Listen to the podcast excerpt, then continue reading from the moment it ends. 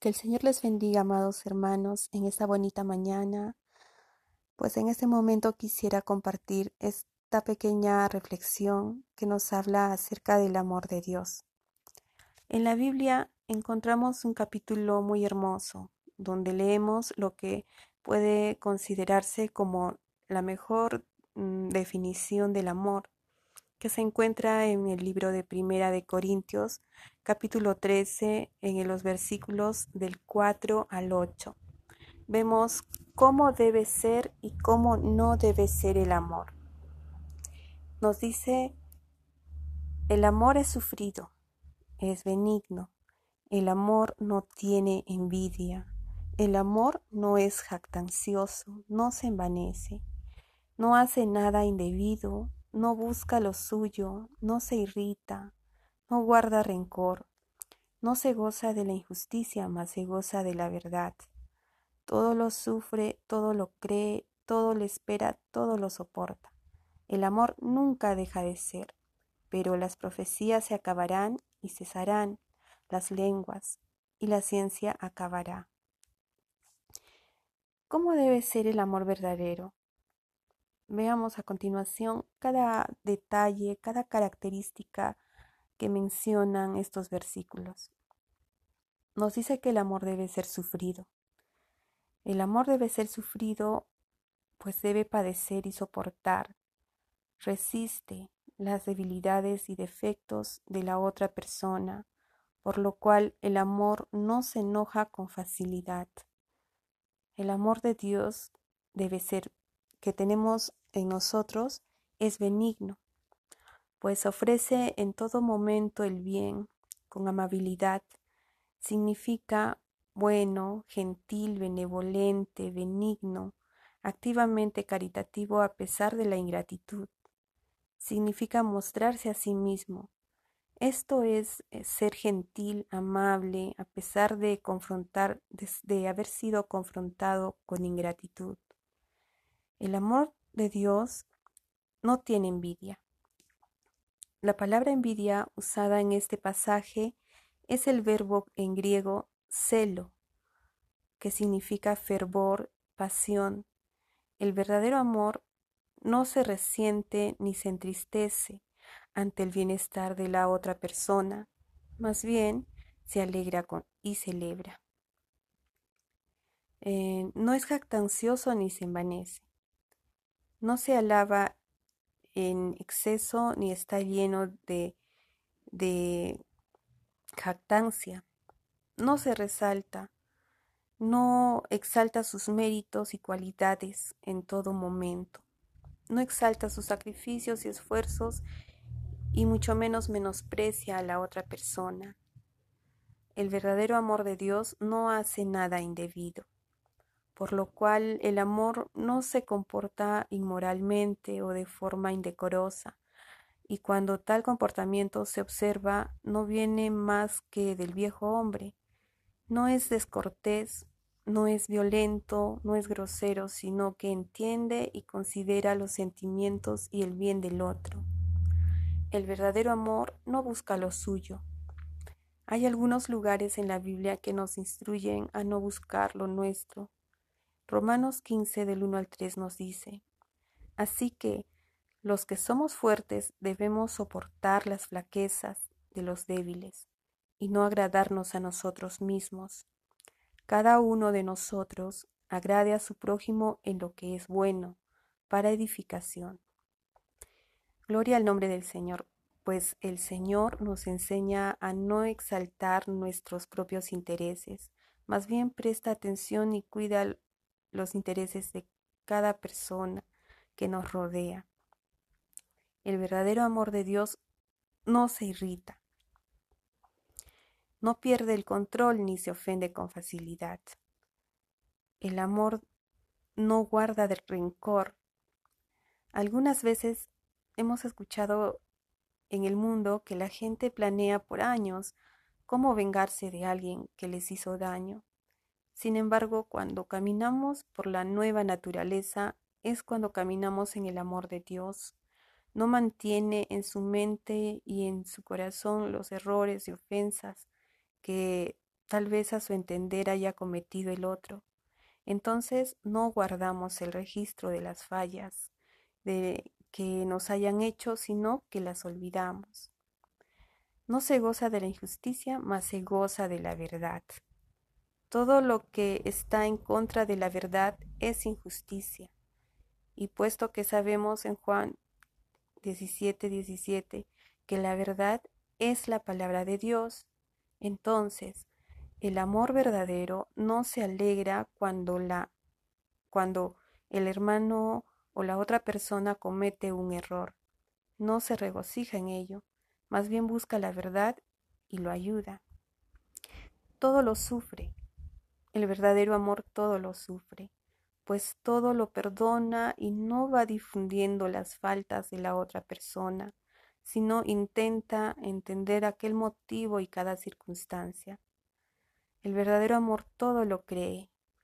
Por lo tanto, el amor cree todas las cosas que Dios dice, tanto en su palabra escrita y a través que las manifestaciones del Espíritu Santo nos da. Pues el amor confía también en la bondad del otro. Todo lo espera. El verdadero amor de Dios todo lo espera. Tiene esperanza y es optimista. Confía en las promesas de Dios y está dispuesto a esperar para ver los cambios y las bendiciones anheladas. El amor verdadero todo lo soporta. El amor verdadero nos enseña a perseverar y a permanecer con paciencia en medio de cada prueba, en medio de cada dificultad. No es pasivo, sino activo. Busca soluciones y los conflictos junto a la otra persona, busca soluciones a los conflictos junto a la otra persona. El verdadero amor de Dios nunca se acaba. El verdadero amor de Dios nunca va a terminar. El verdadero amor de Dios nunca va a tener fin. El verdadero amor de Dios es eterno. ¿Y dónde lo encontramos? ¿Dónde podemos encontrar este pasaje eh, tan hermoso que nos hable del amor de Dios? Amén. En Primera de Juan capítulo 4 al 16. Amados hermanos, humanamente hablando nos puede parecer imposible amar así o encontrar a alguien que nos ame de tal manera. El amor verdadero no está basado en los sentimientos, sino en la decisión de amar a alguien de forma incondicional, sin poner, sin pedir nada a cambio y poniendo en práctica todas estas características, buscando cada día lo mejor para aquella otra persona, para el hermano, para el hermano, para aquella persona que está alrededor nuestro. ¿Cómo lo logramos? Pues recibiendo ese amor.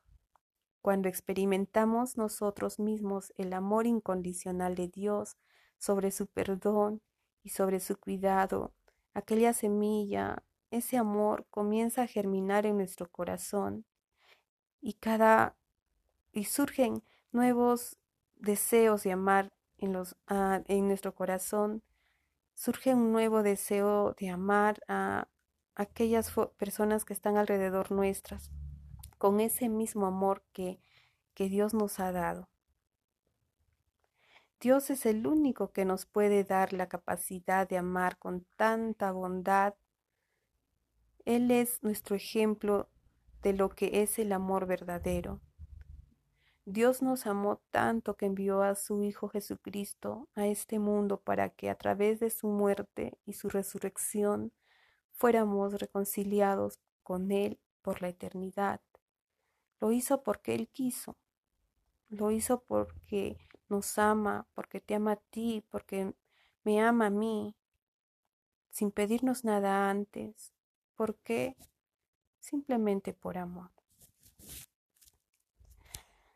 Amados hermanos, yo quisiera agradecer al Señor por este precioso,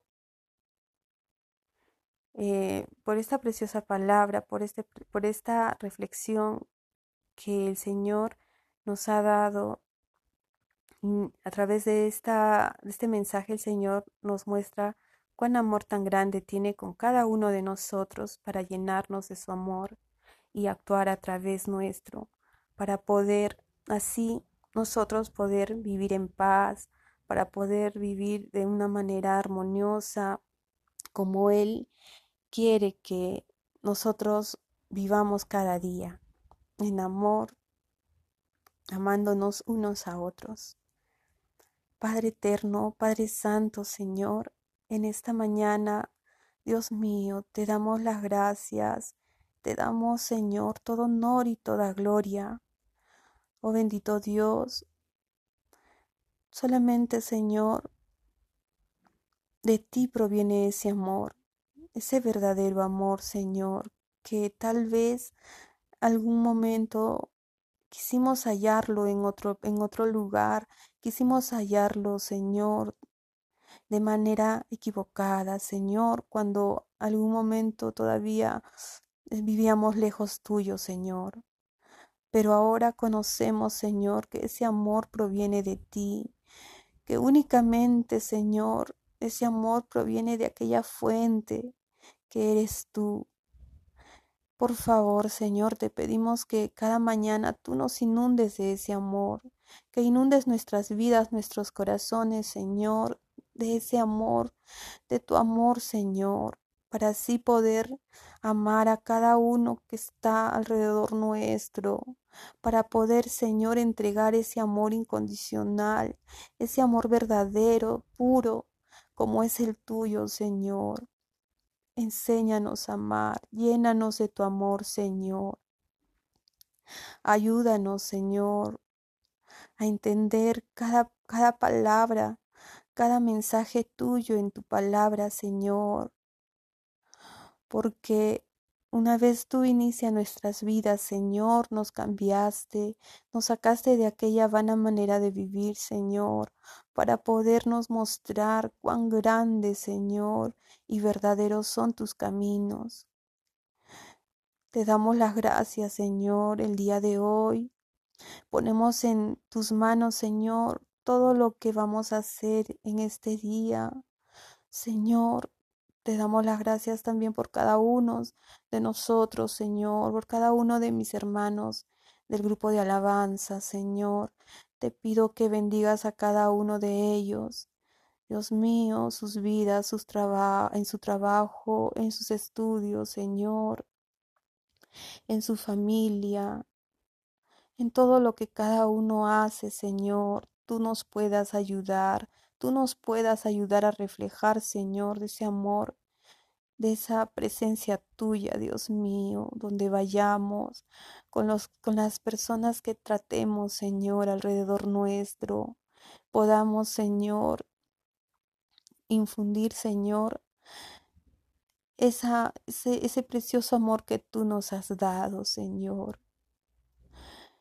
Y así a la vez también, Señor, Queremos gozarnos, queremos, Señor, deleitarnos en tu presencia, deleitarnos haciendo cada cosa, cada cosa agradable a ti, Señor. Gracias una vez más.